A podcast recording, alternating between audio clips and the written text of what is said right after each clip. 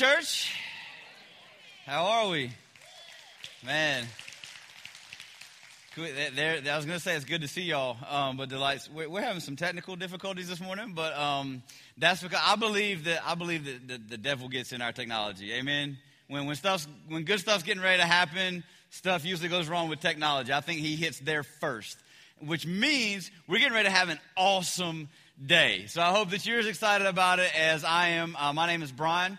Uh, I'm one of the pastors here also. It's an opportunity uh, of mine most weeks to be able to get up here and to, and to open God's Word, to look at it, to teach, and, and we can try and learn some stuff together. And the stuff that we've been trying to learn together for the last several weeks is how we can close the gap between the ideal family and some of the stuff that, that Jesus said about the way that families are supposed to work, and, and then some of the things that, that the rest of the Bible has to say about the way that families are supposed to work. That there are these ideals that all of us would love to achieve, but they're, they're so far above normal that it makes even trying to achieve the ideal very frustrating and difficult because the, because the ideal is just that. It's this standard that, that seems almost unachievable.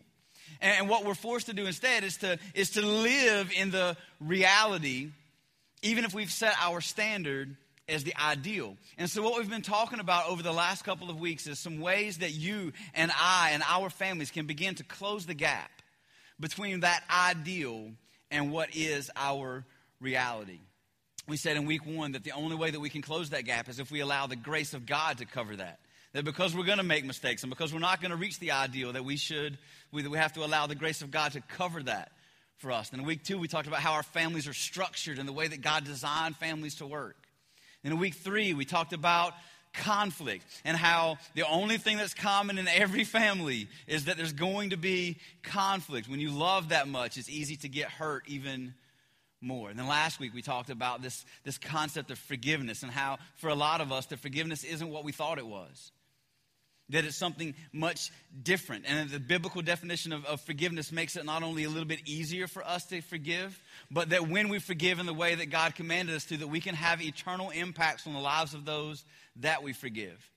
And so, what I wanted to do today was I wanted to take a look at, a story in, in Scripture, actually, two stories that come in together as one story. We, we, if you grew up in Sunday school and in church or whatever, and you heard, you know, Bible stories as a kid or whatever, there's a good chance that you always heard these stories told separately. But what I want to do today is I want to work to see if we can connect the dots between what happened later with what preceded it and we're going to see how the, the legacy that families leave plays a, a tremendous impact into the generations that come after. And that's true for my life. Uh, I had the, the, the great privilege um, for, for a season of my life uh, in, into my teenage years to know my, my great grandfather. Uh, my great grandfather, actually, um, when, when, I knew him, I, I, never knew him when he could see, but the whole time that, that I remember that I had relationship with my great grandfather, he was blind. Um, but what I do know about my great grandfather, uh, based on some of the stories that I've heard through my family, is that he was really, really good at, at fixing lawnmowers, right, when, it, when he could see.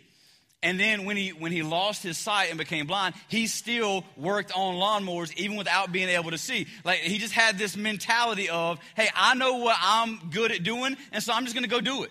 Like, okay, I can't see, whatever, I'll go fix lawnmowers anyway. And in that kind of mentality, that pervasive, like, go get it done, nothing gonna stop me, nothing gonna hold me down. There's like some lyrics to a song I think I'm just quoting right there. Like, I don't wanna sing it because it'd be weird. But like, so, like, just that whole go get it kind of attitude. I, I, see that in my grandfather, my great grandfather. And then my, my grandmother, his daughter, who I had the opportunity to live with uh, up until I was about 14, 15 years old. Man, I saw it in her. And I, I remember growing up, every time that my grandmother and I would try to do projects together, that we would butt heads right? Because like I wanted to do it my way and she wanted to do it her way. And once she knew her way, there was nobody talking her out of it. And then you know what? Because she's my grandmother and my mama got a little bit too, and it kind of got passed down to me, and I kind of got that. Hey, if I'm if I think I'm gonna get it done, I'm to get it done, right? Like that's kind of, that's pervasive in my family. I saw it in my great grandfather. I saw it in my grandmother and we butted heads because it was in my mama and now it's in me. And my wife has to suffer through that. So honey, I'm sorry, blame my mama. Like, so, like, it's just, this, this whole kind of don't get in my way when there's something that I want to get done. And it runs in my family. Now, we're, we're pretty productive people. We, we get some stuff done. We might mess it up along the way and we have to go back and fix a lot of stuff because once we get it, it's just it's who we are. But, but I see it. I, I, get, I get to see it like from generation to generation to generation to generation. And I got a five year old, and I see it in her, and I cannot. Oh, I'm dreading the teenage years. Like I'm already not looking forward to it. Not, and I, you know, I'm going to have to deal with the whole boys thing and the drama thing and the emotional girl stuff that comes with being a father of daughters, and that's cool. But what I'm least looking forward to is that I see in her that same, I'm gonna go get it done. And I know that there's gonna be a lot of, a lot of occasions where daddy is the one standing in the way between where she is and what she wants to get done. Like I'm, I already see that in her. And it's this legacy of how we live our lives that we get to see passed from one generation to the next. But here's what I think that, that we fail to, to see oftentimes is that we are someone's previous generation. You see, if I asked you to tell me about your family, you would probably tell me about, you know, maybe your, your wife or your kids or maybe your brothers and sisters, quite possibly, maybe even your parents. But it would kind of stop there. It kind of stops with our immediate family because we, as Westerners, think about family very locally, just very specifically to our immediate family. But in other parts of the country, even now, if you ask someone to tell you about their family, then they'll tell you about their, their grandparents and their great grandparents, and then they'll probably tell you about their, their mom and dad and their brothers and sisters and the stuff that's immediate now, and then they'll begin to talk about the future. Because their concept of family is much, much broader than what we typically see in the, the American or the Western world. Several years ago, I had the opportunity to go to South Africa on a mission trip, and while I was there, one of the pervasive religions, it was a religious mentality or religious idea was something called ancestor worship. That they believed that how they honored and treated and thought of and respected their ancestors had a lot to do with how blessed and and, and, favored they were in this life, that it was actually their ancestors who had passed on before that, that administered grace or mercy or favor to them in the current. And so there was this very wide and broad idea of what family was, and it included generations before and it thought about generations after. And what we can typically lose sight of in our American idea is how much what we do now affects the generation after. And we've all heard it, but we just don't think about it very much. And so, what I want to do today is I want to tell you a couple stories from the Bible and, and Genesis, the book of Genesis uh, specifically, and what I, what I noticed about these particular stories is that all of us have probably heard these stories in and of themselves. We, we heard one and then we maybe heard the other, especially if you grew up in, in a church environment. And if you haven't, man, we're really glad that you're here. If you, this may be new to, to you in totality. And that's awesome. We're really glad that you're here. But for some of us, what we fail to do is to connect the dots between how one impacted the other. And so I wanna, what I want to do is I want to tell you the one that we're most familiar with first, the one that most of us are probably most familiar with first. And I want to, then I want to rewind and go back and I want to look at how what happened in generations previous to that one affected the one that we're going to talk about here in just a few minutes. So, so here's how it worked. We're going to start with the most, probably the most famous family uh, in the Old Testament. And so it started with um, Abraham. So if we have that graphic, can we put that up, please? All right, so it started with Abraham, right? He was kind of going to be the father of the nation of Israel. God gave him this promise that his offspring would never pass away. This huge promise in the book of Genesis, if you want to read it. And Isaac had a couple of sons, one of which was Isaac. All right, and Isaac then uh, had two sons. Actually, they were twins. Now, if you grew up in church world, you probably heard this is the story of, of Jacob and Esau. But in actuality, it was a story of, of Esau and Jacob because Esau was the, the twin that came first. And then Jacob uh, had a, a, whole bunch of sons, 12 to be in fact. Um, one who was the, probably the most famous is the story of Joseph. Now, if you've grown up in church world, you've probably heard about Joseph and his coat of many colors and all this other kind of stuff. Here's who Joseph was. Joseph was the favorite son of Jacob's favorite wife. Now, I told you guys in week one that it's really kind of difficult to look into the Bible and find great examples of family because almost every family in Scripture that we read about, especially in the Old Testament, was dysfunctional. Uh, there aren't very many good families to say, "Oh, I want my family to look like that family." But, but in fact, like because there's just not, like, and, and this this is none no different. All right, the story of Jacob and Joseph, and Jacob had a couple of wives and a bunch of sons, and he had favorites. He had a favorite wife. Right, and we'll talk a little bit more about that later. But what we see is that in this story of, of Jacob and Joseph, in the, that because sorry, I'm wow. Okay. I'm gonna take a breath get back in because I got myself confused. All right, so I don't want to confuse you. If I'm confused, we're all gonna be lost today. So Jacob has a favorite wife named Rachel. Rachel gives birth to his favorite son, Joseph. Now, if we're talking about favorites, that's just complete perfect environment for a dysfunctional family, and it was. See, Joseph, because he was Jacob's favorite, he didn't have to go out and work in the field like the rest of his older 10 brothers. And as a matter of fact, not only did he not have to go out into the field and work like the rest of his 10 brothers, but his father, Jacob, would regularly send Joseph out to check up on his older brothers to see how they were doing. They were always of getting in trouble or whatever. And then Joseph would come back and tell his father all the things that his older brothers were doing wrong.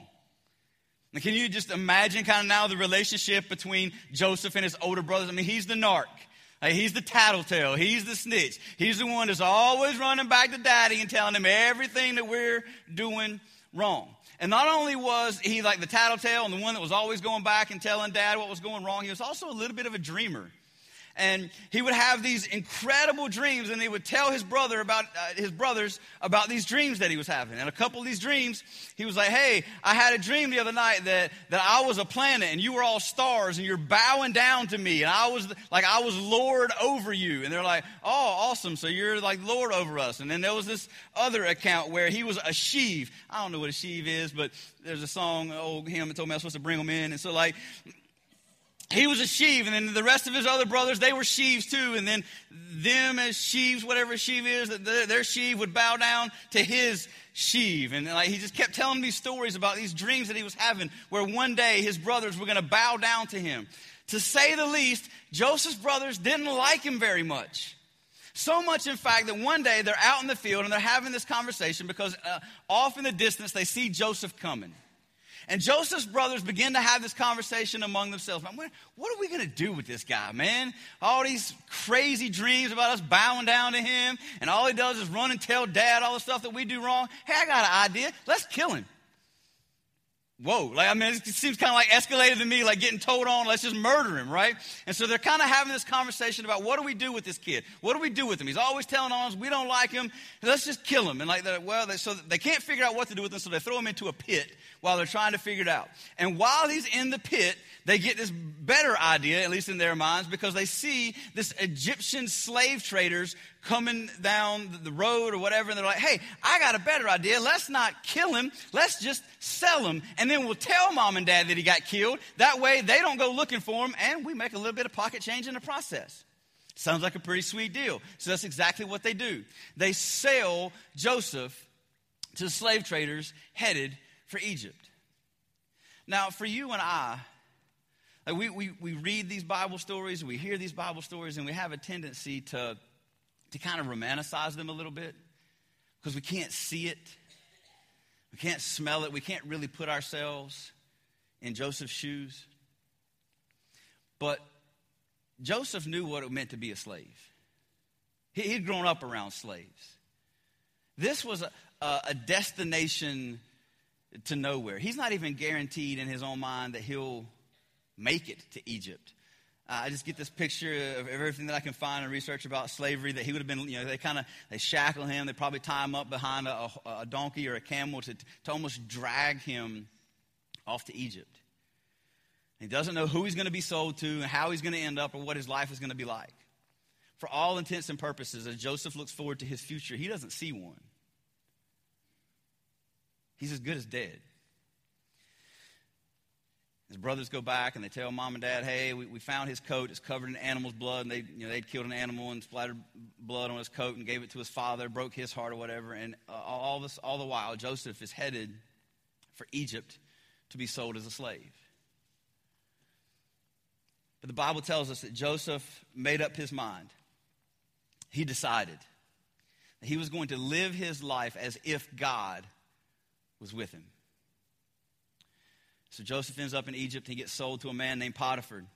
It's actually a pretty sweet gig because Potiphar is the captain of the guard for Pharaoh's army. So he gets sold to a very wealthy man, gets to live in kind of this temple palace or whatever. He's hanging out with, with Potiphar, and the Bible says that, that everything that Joseph touched in Potiphar's house, that it, that it turned to gold. Like everything he touched was awesome. And Potiphar's like, man, I kind of like this deal. This is pretty cool. I like having you around the house because everything that you that I put you in charge of, it flourishes. And, and, and I'm becoming more wealthy because you're in my home. Well, not only was Potiphar excited to have Joseph in his home, Potiphar's wife was pretty happy about the idea too, because she's looking at this Hebrew boy saying, I kind of like what I'm seeing right now.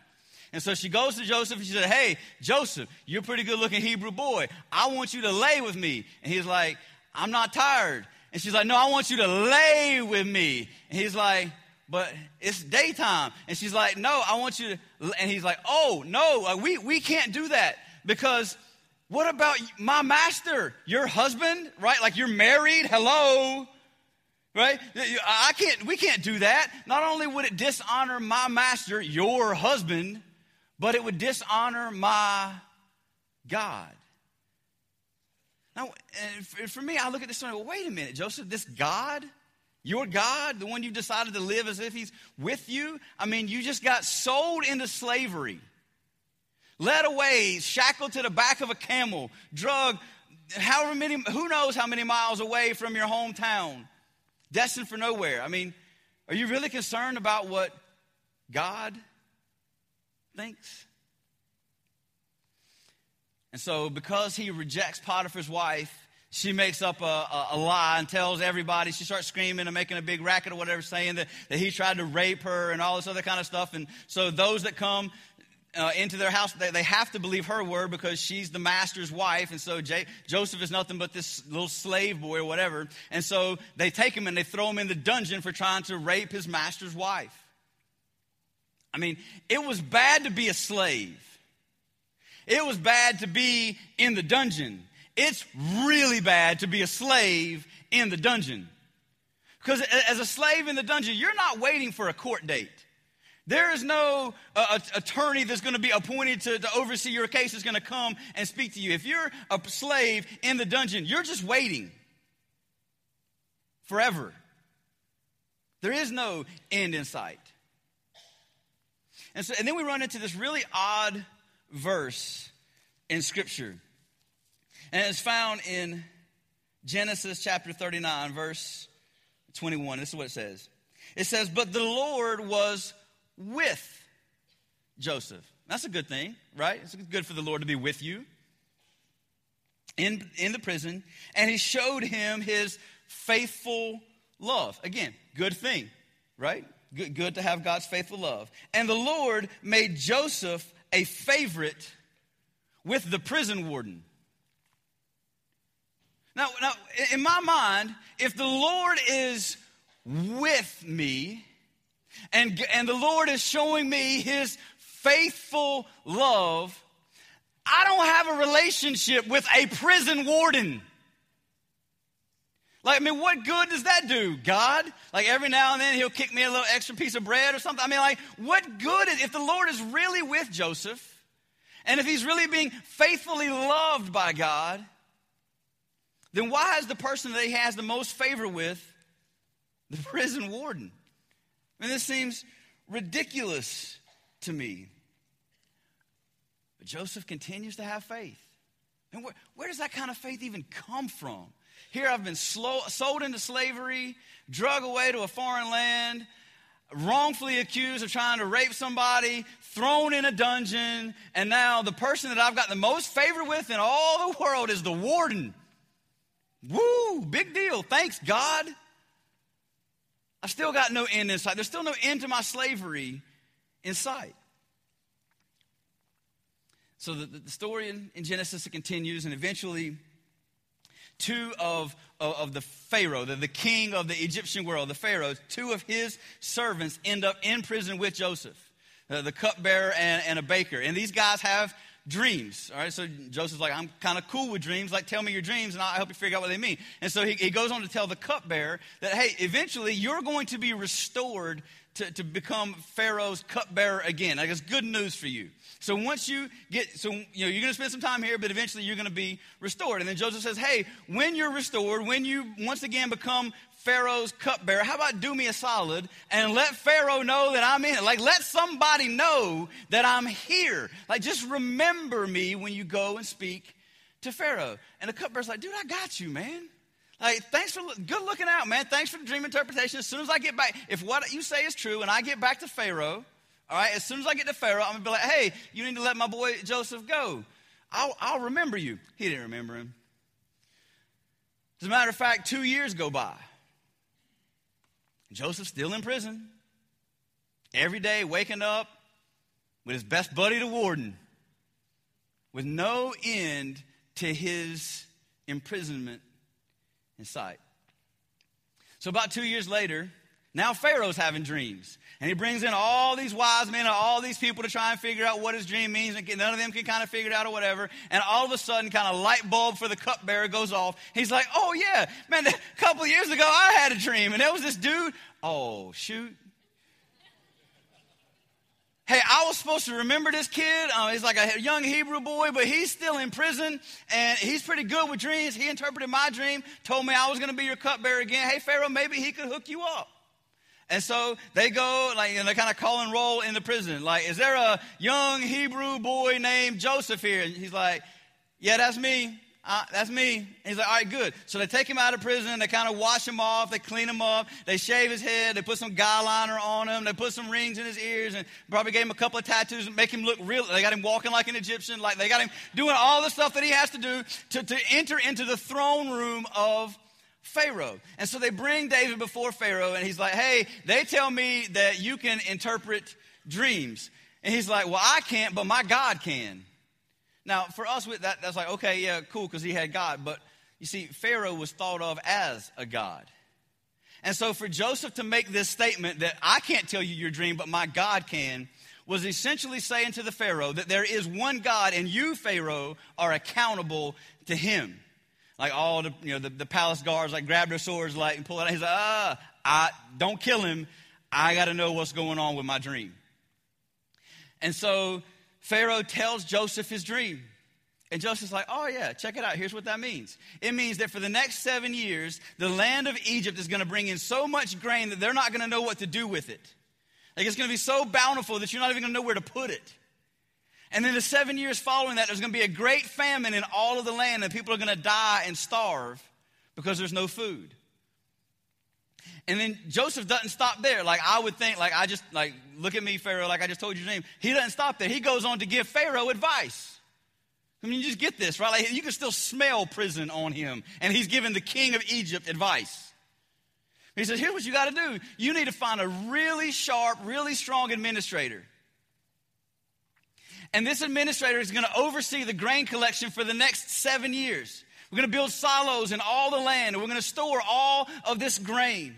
And as it's stored up, then when the seven years of famine here, you're going to be the only person that has any grain anywhere because you saved it up for seven years. And then the people who gave you the grain to store up, they're going to have to buy it back from you. You're going to become incredibly wealthy. And not only are you going to be able to buy it back from the people that gave it to you in the first place, but people in other lands all across the, the, the, this area of the world are going to hear that Egypt has grain and they're going to come and they're going to buy it from you and you're going to become even more wealthy. And like all, all of Pharaoh's scribes are coming, that's, that's good stuff. Like they're writing it down or whatever. And Pharaoh says, Well, here's what I'm going to do I'm putting you in charge. And everybody kind of gasped, like this kid that we've known for 15 minutes that we just came, just went and got out of the prison cell is now the prime minister of Egypt, the second in command to Pharaoh himself. And so for the next seven years, Joseph leads the nation of Egypt to keep the extra grain and he builds silos in all the major cities of Egypt and he stores it up and for 7 years there's so much that they don't know what to do with it and then kind of you know January 1 of year 8 the the grain dries up and there's nothing left, nothing to be harvested. And the people begin to starve. And then Joseph oversees the administration of getting grain out to everybody in Egypt so that they won't starve. And eventually, word gets out to the other areas that are adjacent to Egypt. And people begin to come from all over the place to buy grain from this uh, prime minister of Egypt. And one of the groups that came were from the land of Canaan. They're Joseph's brothers. Look with me at Genesis chapter 42, beginning in verse 5. And it says So Jacob's sons, now y'all remember Jacob's sons? These are the guys that sold Joseph into slavery, left him for dead, sent him off into a foreign land. Who cares what happened to him to tell mom and dad he's dead, right? That whole story. So Jacob's sons arrive in Egypt along with others to buy food for the famine in Canaan the famine was in Canaan as well. And since Joseph was governor of all Egypt and in charge of selling grain to all the people, it was to him that his brothers came. when they arrived, they bowed before him with their faces to the ground. And Jacob recognized his brothers instantly, but he pretended to be a stranger. Now, remember, they shaved his head, makeup, you know, tattoos, you know, whatever, jewelry. They don't recognize Joseph. But he recognizes them and he begins to remember. It's been 22 years, but that's not something you forget. He remembers the, the smell of the pit that they threw him in as they tried to decide what they were going to do with him.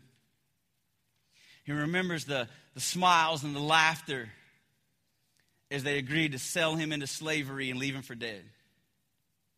But he can remember the chink of the coins hitting into the slave trader's hands as he was sold for a price. He remembers the dungeon with no end of his imprisonment in sight. He remembers. And here he stands with the very men responsible for all of that, his brothers bowed before him. And he holds in his hand the power of life and death.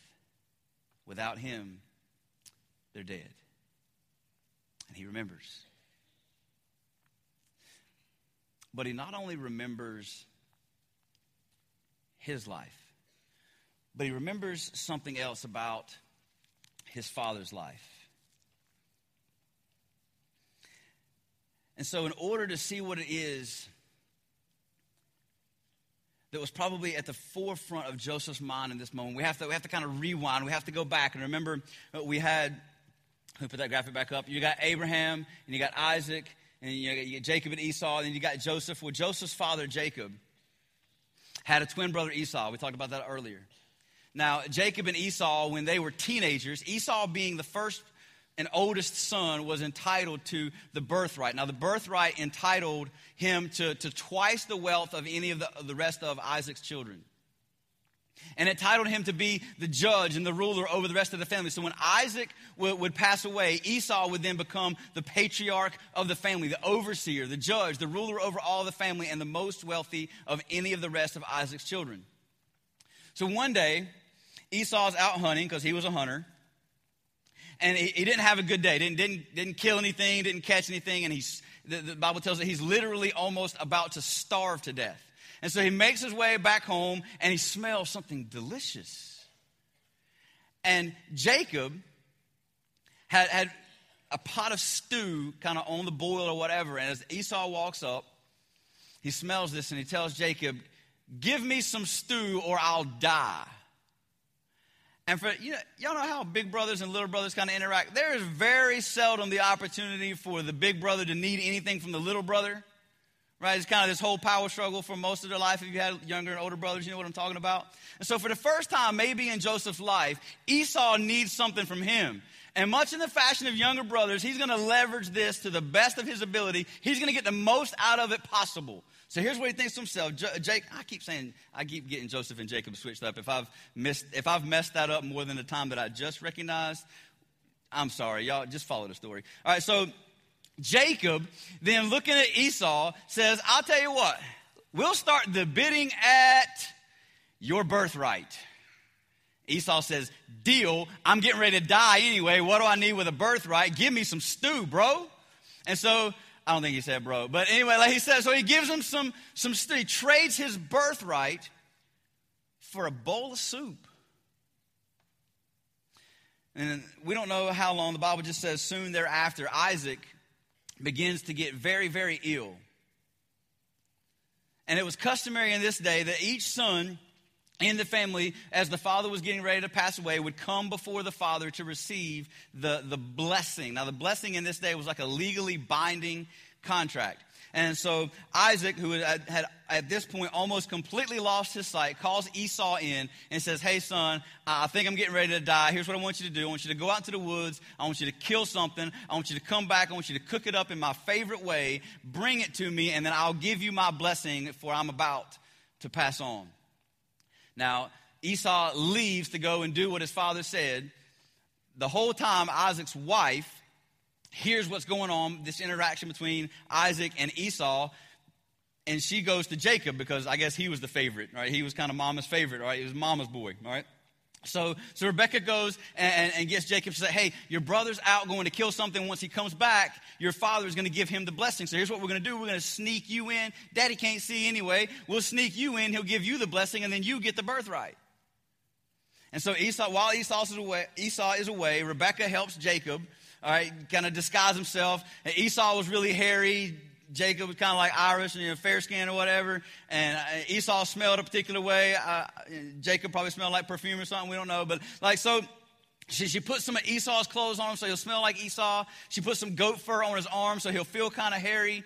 And then he goes in to Isaac and he's like, hey, Isaac, uh, or hey dad i'm esau. He's like you don't sound like esau. You kind of sound like jacob. He's like but not smell me. And like he, smell him and he feel me. All right well you feel like esau. You smell like esau. You sound like jacob but whatever. If it walks like a duck and quacks like a duck good chance it's a duck. So i guess you're esau. Let me get that food you're supposed to give me. Rebecca hands him the meal. He eats the food. He's like all right let's let's get it done. So and, and he gives jacob esau's blessing and then soon thereafter, uh, so then Jacob kind of gets out of the room or whatever. And now Esau comes in. He's like, hey, dad, I got the food and I'm ready for my blessing. And he's like, sorry, I already gave it to the one that was here before you. And Esau is enraged. I mean, his brother stole his birthright, you know, whatever, and, and now has stolen his blessing. And this is what the Bible tells us in, in Genesis chapter 27, verse 41. It says, From that time on, Esau hated Jacob because their father had given Jacob the blessing. And Esau began to scheme I will soon be mourning my father's death. Then I will kill my brother Jacob. This is not going well for Jacob. All right, so Jacob gets word that Esau's upset. That he's, as soon as your daddy dies, he's going to kill you, and then he's going to get back his birthright, get back his blessing. He's going to get everything by killing you. And so Jacob, through the advice of his mom and now his dad, they're like, "Yeah, you got to get out of here because Esau's about to whoop you up." So like, so he's like, "You got to get out of here. You need to go and live with your uncle Laban." So he goes to live with his uncle. Now, in this day, you know, incest wasn't quite the thing that it was today. And so his uncle Laban has a couple of daughters. He's like, that younger one looking pretty good. I think I'd like to marry her. Hey, Laban, how about I marry her? He's like, yeah, you can marry her. Just work for me for seven years. He's like, done deal. So, so Jacob works for Laban for seven years. Thinks he's marrying the younger daughter, but Laban pulls the whole bait and switch on him, and he ends up marrying the older daughter, Leah, instead. And he's like, man, I thought I was marrying Rachel. He's like, man, I can't let you marry my younger one before my, before my oldest one gets married off. That's just not cool. So he's like, all right, fine. He's like, well, I still want to marry Rachel. How do we make that happen? He's like, you work for me for another seven years. Well, that's some shady dealings back then. But anyway, so he's like, all right, fine. I don't know if I can handle seven years. That's a, that's a big investment. So anyway, he's like, all right, so fine. I want to, I want to marry Rachel. So he works for Laban for another seven years. And now he's got two wives. And he starts to have a bunch of children through Leah, but Rachel can't get pregnant and she gets all upset because she can't have children. So Jacob, and, and so she because she can't have children, she said, Here's what I'll do. I'll give you my maid servant, and she'll have children in my place, and the children that she have will be on account of me. So I get to keep. So, like Leah and Rachel are keeping score of who can provide Jacob with the most sons right? Is really weird. You, you should read your Bible. It's awesome. So it's fun. And so, eh, like almost, so now, like, Rachel can't have children, so she sends her maidservant in, and Jacob starts having children with her. And then Leah's like, well, if you're going to have children through her maidservant, you can have them through mine too. So she's like, every day Jacob's come home, there's like another woman waiting for him, going, come on, big boy, let's go. Like, so just, I'm, it's all you, you should read it. It's cool. And so every day he's having, he's having son after son after son after son. And then Leah, uh, Rachel finally gets pregnant, and she has a couple of kids. And because she was his favorite wife, and one of her sons was Joseph, so he becomes the favorite son. We remember that, right?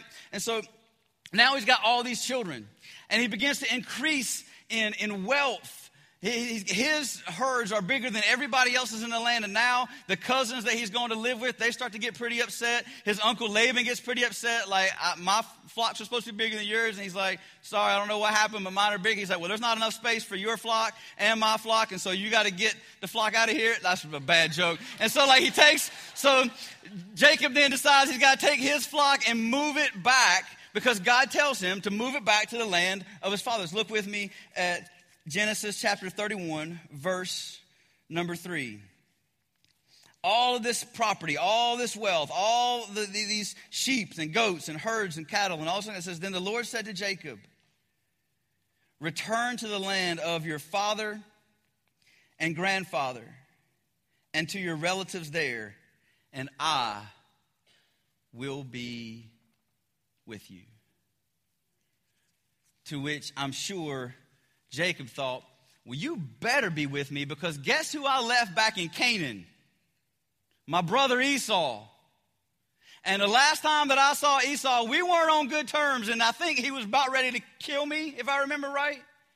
And not only does Jacob know this, but I'm sure he I mean, certainly he had told the stories to, to Leah and to Rachel and to his other two servant wives that he was having children with, and all of his children, including Joseph, had heard the stories about how their father Jacob had essentially stolen the birthright and blessing from his older brother Esau. And so they're like, hey, so we're going home to see Uncle Esau? And it wasn't like going home to see our uncles, right? He's like, yeah, we're, we're going back to the land where Uncle Esau is. Isn't that kind of dangerous? Yeah, it's kind of dangerous, but you know, the Lord said, and so what the Lord said, Jacob did. And so they began to head back toward the land of Canaan.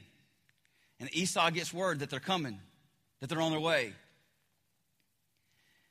And I just, I can only imagine in Esau's mind, it's like, finally, my ship has come in. My day of vengeance is here. Everything that was stolen from me, everything that I lost, everything that, that I was deceived and lost on account of is about to be returned from me. And this is the account in Genesis chapter 33, verse 1. It says, Then Jacob looked up and saw Esau coming with his 400 men.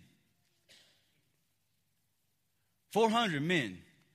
Like, this isn't Esau and his wives and all the kids and the cousins, like, hey, let's go welcome, you know, uh, my brother and your uncle Jacob into town. Let's go, let's go welcome all. The... No, 400 men. Esau's coming with a small army. It says, so he, Jacob, divided the children among Leah, Rachel, and his two servant wives. And he put the servant wives and their children at the front, Leah and her children next, and then Rachel and, look at this, Joseph. There's only, he had 12 sons. Only one of them gets mentioned by name in this text, and it's Joseph. And so kind of just kind of get this picture in your mind. Here's this huge caravan of, of herds and, and, flocks of sheep and herds of goats and cattle or whatever. This whole huge caravan caravan of, of Jacob, and he's got his two servant wives out front. He's got Leah and her children behind them, and now he, he's got he's trying to protect, I guess, you know, his favorite wife and his favorite son at the back. So he's got Rachel and Joseph at the back. Let's keep reading says, Then Jacob went on ahead, and as he approached his brother, he bowed to the ground seven times before him. Then Esau ran to meet him and embraced him, threw his arms around his neck, and kissed him. And they both wept. Then Esau looked at the women and children and asked, Who are these people with you? These are the children that God has graciously given to me, your servant, Jacob replied. Then the servant wives came forward with their children, and they bowed before him. And then next, Leah with her children, and they bowed before Esau. And finally, here it is again look, Joseph and Rachel came forward and bowed before him. And on the day that Jacob was at the complete mercy of Uncle Esau, when Esau could have exacted any revenge that he wanted, he could have done anything he wanted. He had an army against a caravan of wives and children. He could have done anything that he wanted to do to Jacob. He could have gotten his revenge.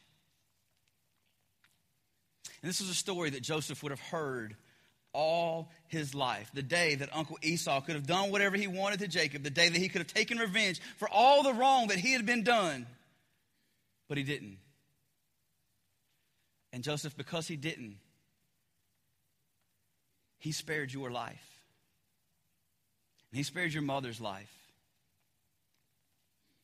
And on that day, reconciliation happened that no one expected. Extreme forgiveness. And now it's 30 years later. And Joseph is standing in the exact same position as his uncle Esau.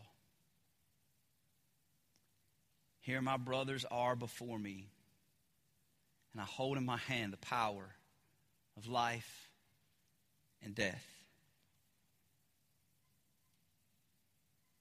And so Joseph chooses to do the very thing that he saw his uncle Esau do 30 years prior.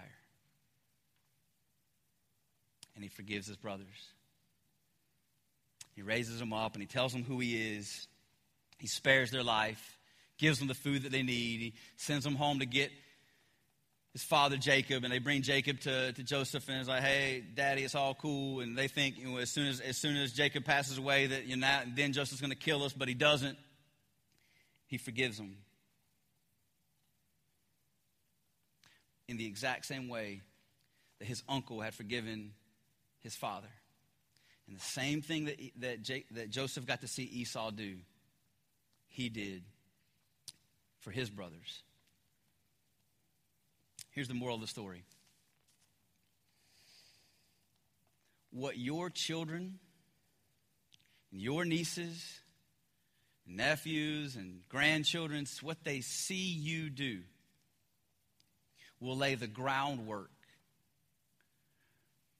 for the things that they do when faced with sim- similar situations. There's a real good chance that our kids and grandkids and nieces and nephews and everybody that man, there's a real good chance that they're going to forget everything we say.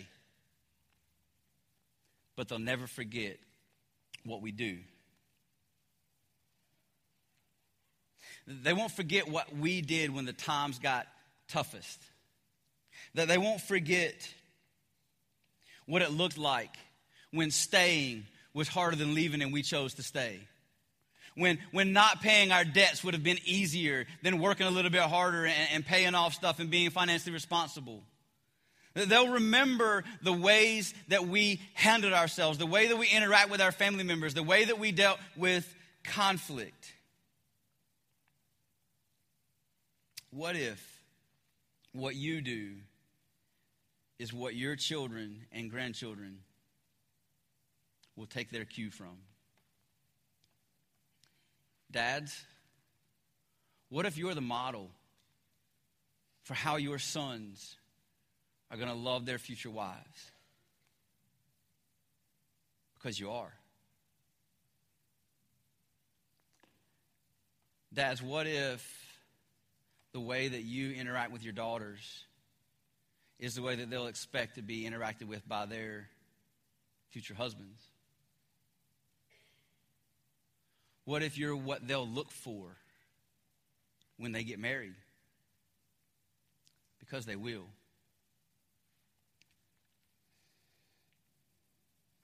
Moms,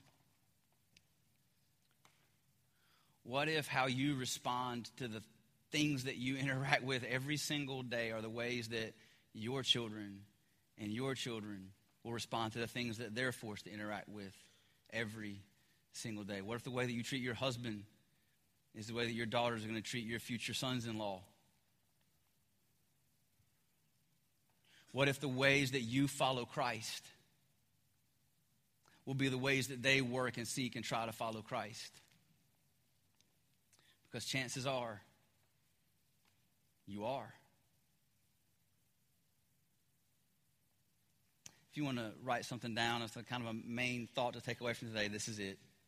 Actions don't merely speak louder than words, sometimes they echo into the next generation. And if that's true, what do we do? If this is true, then it answers the question of why everything that we've been talking about for the last couple of weeks is so important.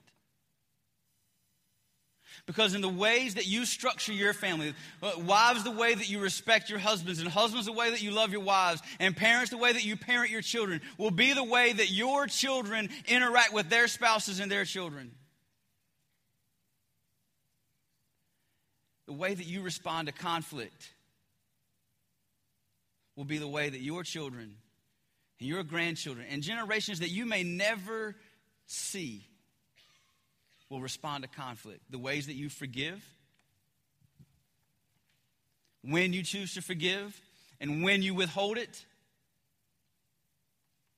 will have an impact on the way that the generations that come after you will forgive. You are, and I am, somebody's previous generation.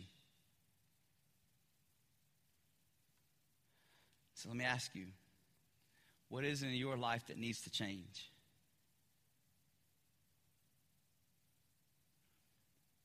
Because if you are the model for the generations that come after, are you what you're going to want them to become? Because the chances are you are. And I know the stuff that we've talked about during this series is difficult to find the ownness and your responsibility in every conflict, to forgive in the situations that are least forgivable. Man, that stuff's hard. That's, I know it. It's, I don't get it right. I'm still working. Man, and I've still got so far to go. But it's worth it for me to try because I know that I will be and that you will be the model that the generations that come after us will take their cue from. Here's the great news we don't have to do it alone. Yeah, this stuff is hard. Yeah, the ideals are almost unreachable. We don't have to do it alone.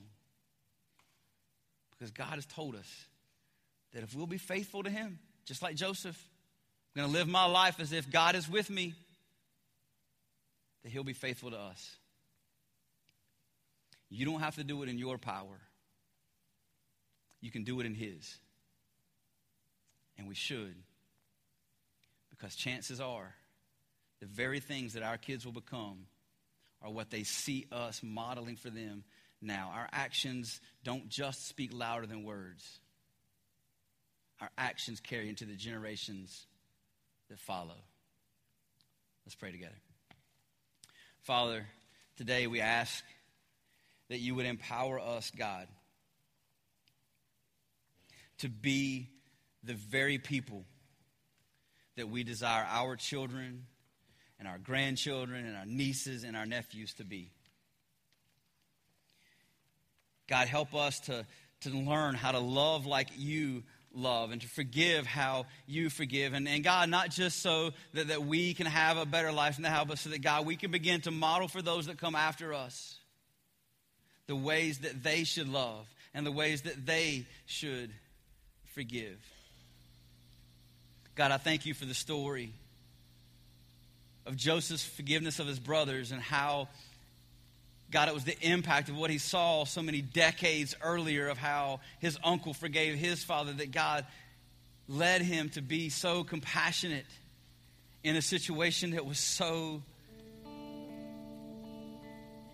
terribly emotional and stressing, where he had the opportunity to do something that wouldn't bring you glory, but God, he acted in the way that he had seen his uncle act.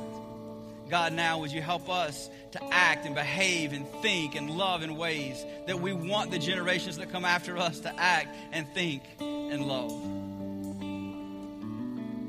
God, we want to be the, the strongest link in the chain of what comes after us. And God, we know we can't do that on our own.